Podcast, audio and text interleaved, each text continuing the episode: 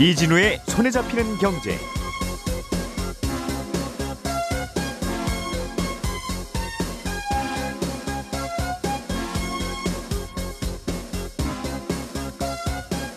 안녕하십니까 이진우입니다. 최근에 주식 상장을 준비하고 있는 카카오뱅크가 자신들의 몸값을 약 18조 원으로 제시를 했는데요. 일각에서는 카카오뱅크가 스스로의 몸값을 측정하는 과정에서 비교 기업으로 삼은 기업들이 카카오뱅크하고는 좀 종류가 다른 기업들이다. 그래서 적절하지 않다는 지적도 함께 하고 있습니다. 잠시 후에 이 내용 자세하게 짚어보겠습니다. 지금은 주식이나 채권을 사고 파는 게 한국 거래소에서만 가능한데 그러지 말고 또 다른 거래소를 하나 만들면 어떠냐 하는 이야기도 함께 나옵니다. 거래소를 하나 더 만들면 생기는 장점은 뭐고 반대로 또 걱정될 만한 점은 없는지 이 얘기도 들어보겠습니다. 우리가 쓰레기 버릴 때는 쓰레기 봉투에 담아서 내놓듯이 기업들이 탄소를 배출할 때는 탄소 배출권이라고 하는 일종의 그러니까 탄소 쓰레기 봉투가 있어야만 배출을 할 수 있게 규정을 만들고 있는데 최근에 이 탄소 배출권 가격이 급등락하고 있습니다. 탄소 배출권 시장에 무슨 일이 벌어지고 있는 건지 이 내용도 들여다보겠습니다. 6월 30일 수요일 손에 잡히는 경제 광고 듣고 시작하겠습니다. 오늘의 뉴스를 프로파일링 합니다. 평일 저녁 6시 5분 표창원의 뉴스 하이킥.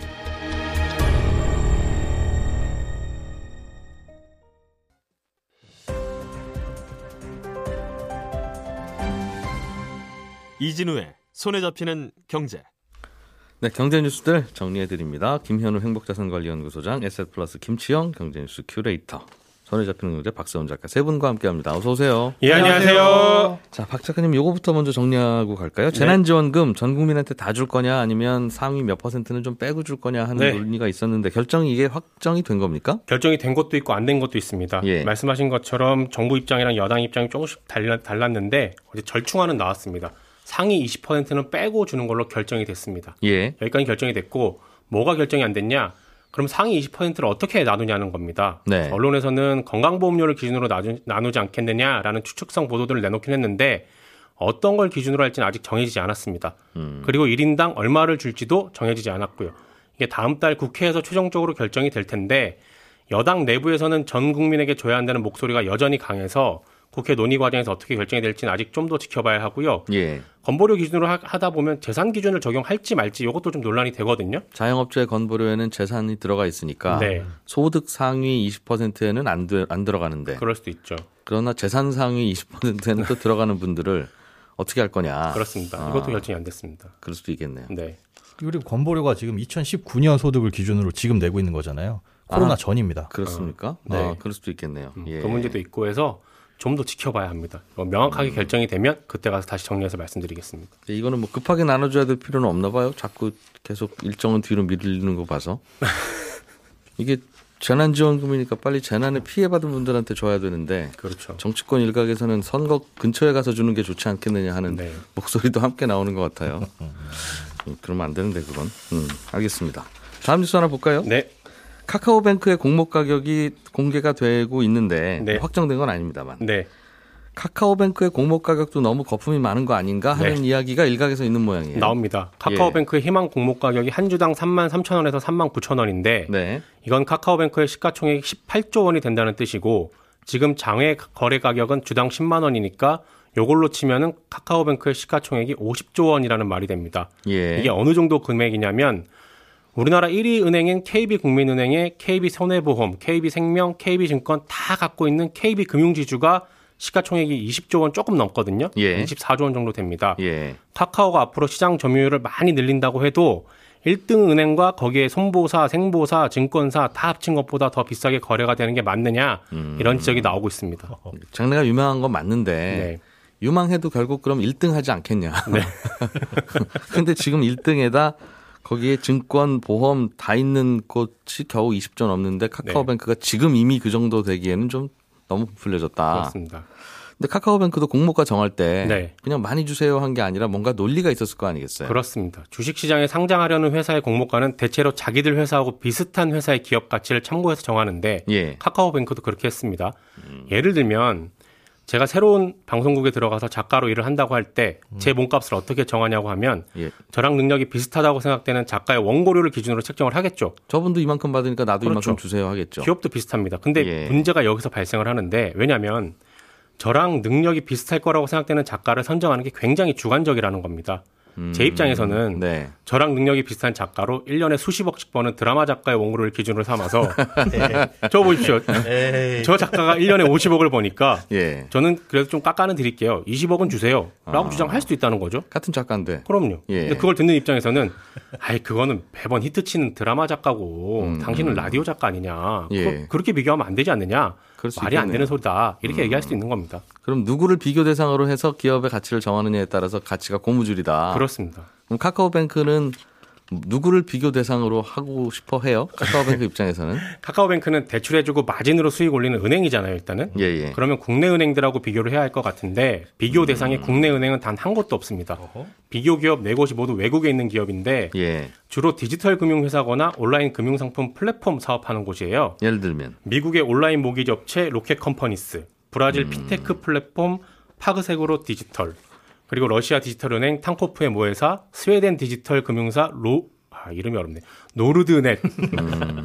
이게 카카오뱅크랑 비슷한 회사다라고 주장을 하면서 예. 이런 기업들의 몸값 계산 방식을 우리 카카오뱅크에도 적용을 해야 된다 라고 한 건데 음. 일각에서는 아니 카카오뱅크가 좀 혁신적이긴 하지만 그래도 은행이니까 예. 신한은행, 국민은행 이런 은행하고 비교를 해야지 음. 왜 갑자기 핀테크 회사들하고 비교를 하느냐라는 지적이 나오는 겁니다. 그러니까 은행들하고 비교해서 조금 프리미엄 더 주는 건 이해가 되는데. 네, 뭘 저거 핀테크 기업들하고 비교해서 거기서 좀 깎아줄게 이건 아니다. 그렇습니다. 음.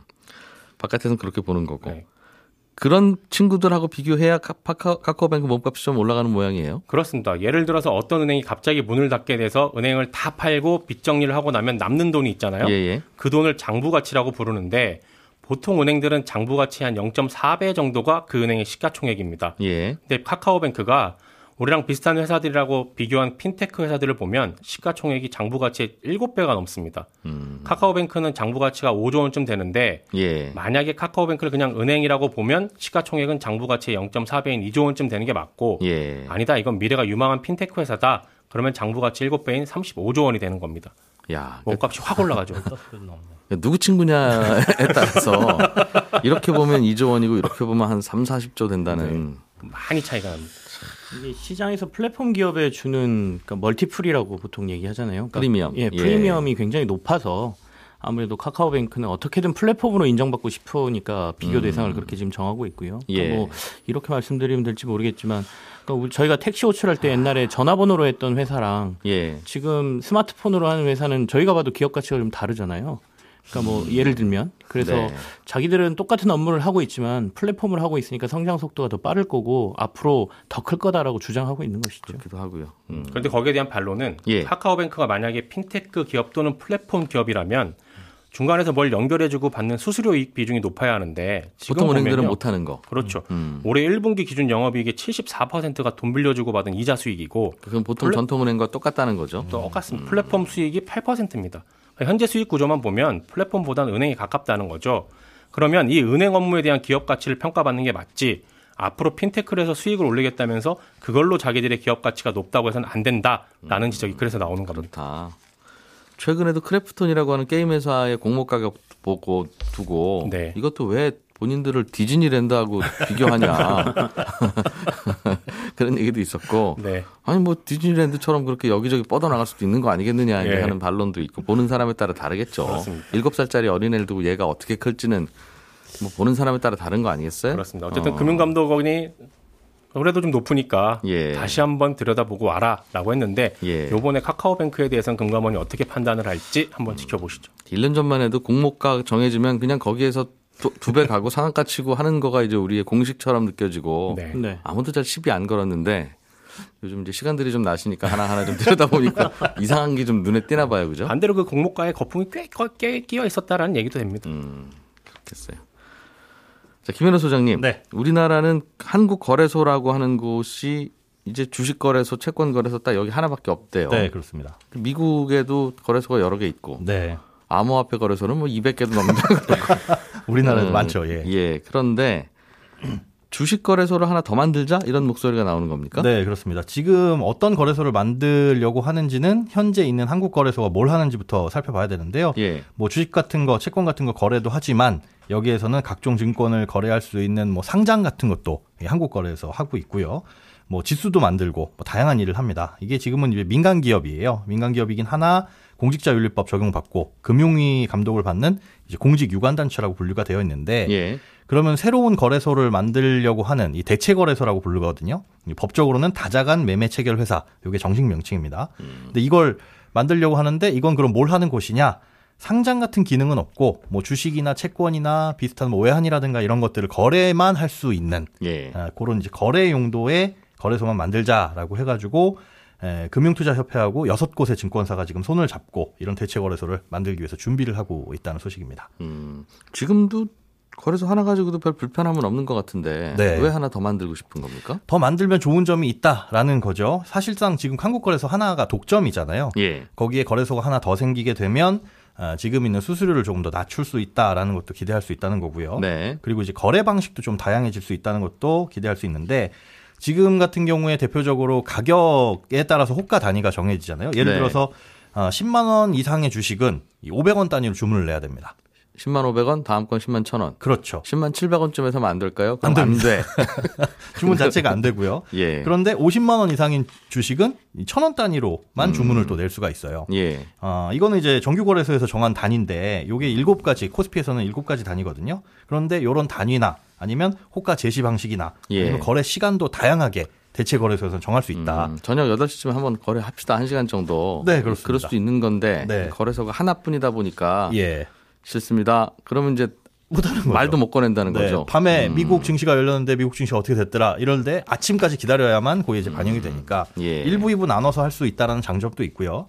또 이 속도가 훨씬 더 빨라질 수 있다는 것도 기대를 할 수가 있어요. 전산 예. 시스템을 훨씬 더 빨리 갖춰서 초단타 매매라든가 아니면 알고리즘 매매를 선호하는 이제 해외 투자자들을 우리나라 시장으로 좀 불러들일 수 있는 요인도 있다 이렇게 보고 있습니다. 음. 거래소가 좀 바뀌고 혁신을 좀 해야 되는데 네 음, 그래서 또 하나 만들면 좋겠다. 서로 경쟁시켜서 그렇습니다. 다른 나라들도 두 개, 세 개 있는 나라들이 꽤 있습니까? 두 개, 세 개 정도가 아니라 뭐 수십 개 있는 경우들도 많이 있습니다. 뭐 미국 같은 경우에는 2000년대 중반부터 급속하게 발전을 했는데요. 예. 정규 거래소라고 알고 있는 이제 뉴욕 증권거래소, 이 나스닥 이런 것들보다 아, 점유율이 이 절반 이상이 더 넘습니다. 그러니까 이런 정규 거래소가 오히려 시장에서 한 43% 정도를 차지하고 있고 거래량이 예, 거래량이 오. 그 정도 차지하고 있고 대체 거래소가 전체의 10% 정도를 차지를 하고 있어요. 그런데 이렇게 대체 거래소가 나중에 사- 규모를 키우게 되면 또 정규 거래소가 될 수도 있습니다. 아하. 예. 거래소들도 여러 개 있어서 서- 스스로 경쟁을 하는군요. 그러니까. 네, 그렇습니다. 경쟁을 하고 뭐 이 각 거래소의 장점을 내세워서 예. 예, 키움을 아, 몸집을 키우기도 하고요. 그럼 예를 들면 삼성전자가 A 거래소에도 상장이 되고 B 거래소에서도 거래가 되고 C 거래소에서도 거래되고 그런 건지 네, 네, 그렇습니다. 아니면 가격이 다르지 않아요? 그러면 네. 안될 것 같은데 지금- 셋, 셋 중에 하나만 상장을 시키고 뭐 증권사들이 여러 거래소에 같이 다 접속을 할 수 있는 게 맞지 않을까요? 현재는 그렇게 되어 있죠. 한 증권사 그리고 한 곳에 상장을 시키고 예. 어, 모든 여러 가지 증권사가 한 곳에 접속을 하고 있는데 예. 어, 증권사 거래소별로 어, 가격이 다르게 사실은 형성이 이론적으로는 될 수는 있습니다. 하지만 전산 시스템 때문에 음. 네. 거의 그럴 차이는 없다고 음. 네, 보고 있고요. 차익 거래가 될 테니까. 네, 예, 네. 예. 음, 그런 것들은 현실적으로 불가능하다라고 보고 있고 뭐 하나 더 만들죠, 뭐 말씀 들어보니까 뭐 어려울 거 없을 것 같은데요. 아, 뭐 단점들도 있고 우려하는 부분들도 있습니다. 이게 이제 기- 국회 입법조사처에서 이런 거래소 설립과 관련한 보고서를 낸 적이 있는데요. 예. 일단은 시장 감시 기능이라든가 거래소 자체 그리고 금융당국의 규제가 현재 정규 거래소에 비해서 상대적으로 좀 약한 부분도 있습니다. 그리고 뭐 투자자 보호에 이런 것 때문에 좀 취약할 수 있다라고도 볼 수 있고요. 뭐 아까 하나 하나나 두 개나 세 개나 뭐 그래서 그런 부분은 좀 강화해서 예. 보완할 필요가 있다라고 나오고 있고 세 개 다 들여다 보려면 힘들다. 뭐 당국이. 그런 예 아무래도 그거는- 규제가 조금 더 느슨한 부분은 있습니다 법적으로 그리고 호가 단위가 조금 더 과도하게 축소되게 되면 이 가격 형성에 좀 부정적인 영향을 미칠 수도 있다라는 부분하고 무엇보다도 현재 이 시장에 갑작스러운 변화가 생기면 정규 거래소는 서킷 브레이커 같은 이런 안전장치들이 있는데 예. 이런 안전장치가 복수의 거래소에서는 어떻게 작동을 할 거냐 이런 부분도 사전에 조금 정해놓을 필요도 있다. 그리고 과거에도 이런 시도가 많이 있었어요. 예. 있었는데 무산이 됐던 이유들이 여러 가지가 있었는데 그 중에 또 한 가지는 부산 시민단체의 반발이 있었습니다. 그러니까 현재 한국 거래소가 부산에 있어요 본점은. 아, 그런데 거기가 이제 딴, 네. 딴 데를 또 만들어주면 이 부산에 있는 거래소가 위축되는 거 아니냐는 지역민들의 맞습니다. 걱정. 여기가 금융 중심지로 선정된 지 10년이 조금 지났는데 음. 그런 부분에 있어서 그 위상도 조금 줄어들 수 있고 그 다음에 거래소의 거래량이 줄어들면 수수료도 줄어들 거고 세수도 예. 줄어들 것이다. 근데 요즘 뭐 거래소 본사가 부산에 있든 어디 어디에 있든 무슨 상관이에요? 다 온라인으로 거래하는데. 그렇죠. 그 온라인으로 거래하긴 하지만 실제로 거기에서 거래소 수입이 줄어들게 되면 해당 아. 부산 지역에 내게 되는 수수료 그런 그렇죠. 것도 세수가. 줄어들 수 있다는 거죠. 있고 그런 게 있겠군요. 인력도 거기에 좀 많이 내려가 네, 있거든요. 그. 문제도 있고요. 네. 선물 거래량 그러면 뭐 하나 더 하려면 부산 근처에 하나 더 할 수도 있을 것 같고. 과거에 그래서 즉, 그걸 굳이 이거 가지고 되네 못 되네 싸울 일은 아닌 것 예. 같은 말씀하신 여러 가지 생각할 바는 있으나 맞습니다. 아 이것 때문에 안 되겠네 할 만한 결정적인 거는 눈에는 잘 안 들어오는 것 같은데 그렇습니다. 알겠습니다. 탄소 배출권 얘기 좀 네네. 해보겠습니다. 탄소 배출권이 어디서 거래돼요 요즘에? 이거 한국 거래소에서 거래합니다. 아, 이것도. 이것도? 네. 독점이죠. 아 주식 주식처럼 네네. 아 그래요? 이 탄소 배출권은 톤당 뭐 얼마 이렇게 거래가 되거든요. 이게 지난해 우리나라에서 톤당 한 4만 원이 넘는 가격으로 거래가 되고 있었는데 예. 올해 초에 2만 원으로 내려왔고요. 그리고 최근에는 한 15,000원대에서 조금 안정되는 모습을 보이다가 예. 얼마 전 6월 18일 날 갑자기 만 원이 깨지고 장중에 만 원 아래로 내려갔습니다. 그리고는 일주일 만에 다시 지금 한 16,000원대로 올라왔거든요. 야 이거 뭐 널뛰는데요 정말. 네, 그래서 최근 한 어. 2주간의 등락폭이 한 30%에 가까워서 이거 탄소 배출권이 이렇게까지 가격이 등락할 이유가 있느냐? 예. 라고 좀 의문을 제기하시는 분들이 많은 거죠. 기업들 입장에서 좀 난감하고요. 탄소 배출권 시장에는 사는 분들 파는 분들이 다 기업들이에요. 탄소 아. 배출 해야 되는 또는 탄소 배출 하려고 샀다가 좀 남은 그렇죠. 할당량이라는 게 있고요. 그 예. 할당량이 두 가지로 분류가 되는데 유상 할당하고 무상 할당 이렇게 두 개가 있습니다. 그래서 예. 무상 할당이라는 거는 기업들이 너네 1년 동안 이 정도는 탄소를 배출해도 돼 라고 해서 공짜로 주는 할당량이고요. 아, 주민센터에서 공짜로 나눠주는 쓰레기 봉투 같은 네네, 그렇게 개념이군요. 네, 예. 그리고 유상할당이라는 거는 환경부가 가지고 있습니다. 환경부가 가지고 있다가 시장에서 이거 요거 다 써서 아까 말씀하신 쓰레기 봉투 다 써서 필요한 없는데요? 사람들 어, 있잖아요. 빠듯하게 나눠주나 보군요. 네, 그러면 예. 남는 사람들이 거래소에 내놓고 팔 수도 있지만 아예 이게 없다면 일종의 유동성 공급자처럼 음. 유상할당량을 풀어서 예. 거래가 되도록 이루어지게 하거든요. 예. 그래서 그렇게 두 가지로 보시면 되는데 일단은 작년 4만 원 넘었던 가격이 2만 원, 만 원 이렇게 떨어진 거는 코로나 때문에 일단 음. 예. 기업들이 공장을 많이 안 돌렸어요. 그래서 아까 받은 무상 할당이 아. 남은 거죠. 그래서 실제로 탄소 거래가 이루어진 시, 2015년 이후에 처음으로 작년에 이 무상 할당량이 그 사용량보다 적었던 한 해가 기록됐거든요. 예, 예. 그렇다 보니까 수요가 없다는 거니까 가격은 떨어졌겠죠. 음. 그 다음에 두 번째는 이게 단계별로 이 무상할당, 유상할당을 정해놓는데 국가에서 2018년도에서 20년도가 2단계였습니다. 이 안에서 사들인 탄소 배출권은 이 기간 안에만 사용하고 이 기간이 넘어서면 6개월 안에 소멸이 됩니다. 아, 그래서 안 그래도 아니 어차피 쓸 쓰레기 봉투인데 탄소 네. 배출권인데 값이 이렇게 좀 싸면 그때 안 사 안 팔고 많이 사면 뭐, 뭐 되죠. 내- 아니면 사두거나 네네. 아니면 내년에 쓰지 뭐라고 해야 되는데 굳이 이 가격에 파시는 분들은 왜 파시나 싶었는데 예. 2월이 다 되지는 않습니다. 그러니까 올해 거를 만약에 100장의 쓰레기 봉투가 남았다. 예. 2월을 하려면 올해 판 만큼만 2월이 돼요.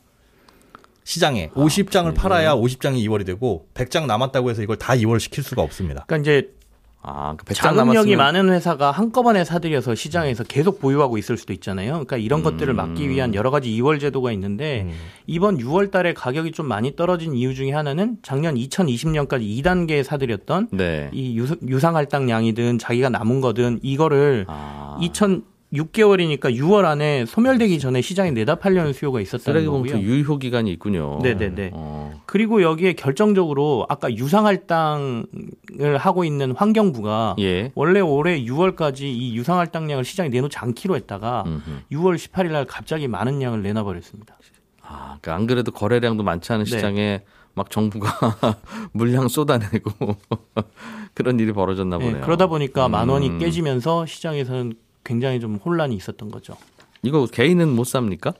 네, 개인은 아직은 우리나라 시장에서 네, 개인 6천 원 하던 게 2만 원 하고 그랬다 그래서 야, 이것도 재밌겠다 이런 생각이 좀 근데 이제 들어서요. 기업들 예. 입장에서 조금 그 당황스럽다고 지금 얘기가 나오는 게 기업들 주장 일부에서 가격이 만 원 이하로 떨어진 이후에 기업들의 환경부 쪽에서 전화를 해서 음. 아, 탄소 배출권 이렇게 떨어졌는데 좀 사보는 건 어때라는 얘기를 했다는 것이죠. 예, 예. 그래서 이거를 구두 개 입으로 주장하는 아. 곳들도 있어요. 왜 굳이 이걸 기업들에게 라는 문제가 지금 약간 얘기가 나오고 있는 상황이고요. 예. 기업들 입장에서는 어, 탄소 배출권을 강화하고 있는 거는 맞는데 어, 시장에서 이렇게 가격 변동이 커버리면 기업들이 예측하기 참 곤란한 부분이 있거든요. 예. 그러니까 가격이 떨어졌을 때 사놓는 건 좋죠. 기업들 입장에서도. 음. 그렇지만 이게 변동을 어느 정도 알고 있어야 대처가 가능한데 너무 너무, 변동폭이 크다 보니까. 예, 예. 환경부가 어, 유동성 공급자 역할을 제대로 못 하고 있다. 좀, 이렇게 수요가 없는 상황에서 물량을 이렇게까지 내놓는 게 말이 되느냐 음. 이런 얘기도 지금 같이 나오고 있습니다. 그러면 이제 싸, 싸니까 그럼 사두시, 사두시지 그러세요. 이제 할 수도 있는데 네네 기업들 입장에서는 또 이게 더 떨어질지 어떨지 경험이 없으니까 모르는 거죠. 그러니까 그렇습니다. 이거 기업에서는 김 과장이 결정해야 될 일인데 네네 김 과장 입장에서는 이랬다 이게 또, 또 떨어지면 또 혼날 것도 같고 이런 생각 들겠죠. 아, 그리고 아시는 분들이 있을지 모르겠지만 우리나라가 국제 환경 단체에서 지정한 환경 악당국이거든요. 탄소 배출 많이 한다고. 예, 탄소 배출을 10년 동안 전 세계에서 한 7위권에서 계속 유지를 하고 있고요. 예. 할당량도 다른 나라들은 2050년까지 뭐 50% 감축하겠다고 그랬는데 우리나라는 24%만 감축하겠다 그래서 조금 악명이 높은 상황. 그렇긴 한데 네. 굳이 우리나라 변명을 하자면 네. 탄소 배출하면서 만든 여러 가지 플라스틱 제품, 자동차, 철강 이런 거 우리가 쓰는 거 아니잖아요. 그러니까 그 깨끗하다고 주장하는 유럽에서 우리 좀 샀게 그래서 만들어 판 건데 네. 그럼 우리나라에서 탄소 배출해서 만든 플라스틱 바가지를 유럽에서 쓰면 유럽인이 네. 쓰면 그 탄소는 유럽인 때문에 발생한 겁니까? 우리 때문에 발생한 겁니까? 맞습니다. 그러니까 이제 왜 우리한테 뭐라 그러죠? 더군다나 기업들 입장에서는 이게 부담이고요. 가격에 문제가 생기고 하기 때문에 일종의 세금으로 보고 있거든요. 그래서 기업 부담을 좀 줄여가면서 국제 공조에 맞추려는 정부의 그러게요. 노력이 거기에 드러나는 거죠. 그러면 플라스틱 바가지 가격 올라갈 거고 네. 그러면 또 비싸서 안 쓰실 거고 유럽인들은 아무튼 고민입니다. 그런 이슈가 있었군요. 네. 자 오늘은 어, 여기까지 하죠. 청취자 중에 김정선님께서 세금 외 수수료는 다 증권사가 가져가는 줄 알았더니 거래소가 가져가네요. 이제 이런 말씀도 주셨는데 거래소하고 예탁원이 조금씩 가져가는 게 있어요, 그죠? 네, 증권사가 그렇습니다. 수수료 상당 부분 가져가긴 하는데. 자 경제뉴스 정리 여기까지 하겠습니다. 김현우 소장님, 박세훈 작가님, 김치영 큐레이터 세 분 모두 고생 많이 하셨습니다. 고맙습니다. 감사합니다. 11시 5분에 이어지는 손경제 플러스에서는 미국, 중국, 러시아의 역학관계 공부해 보겠습니다.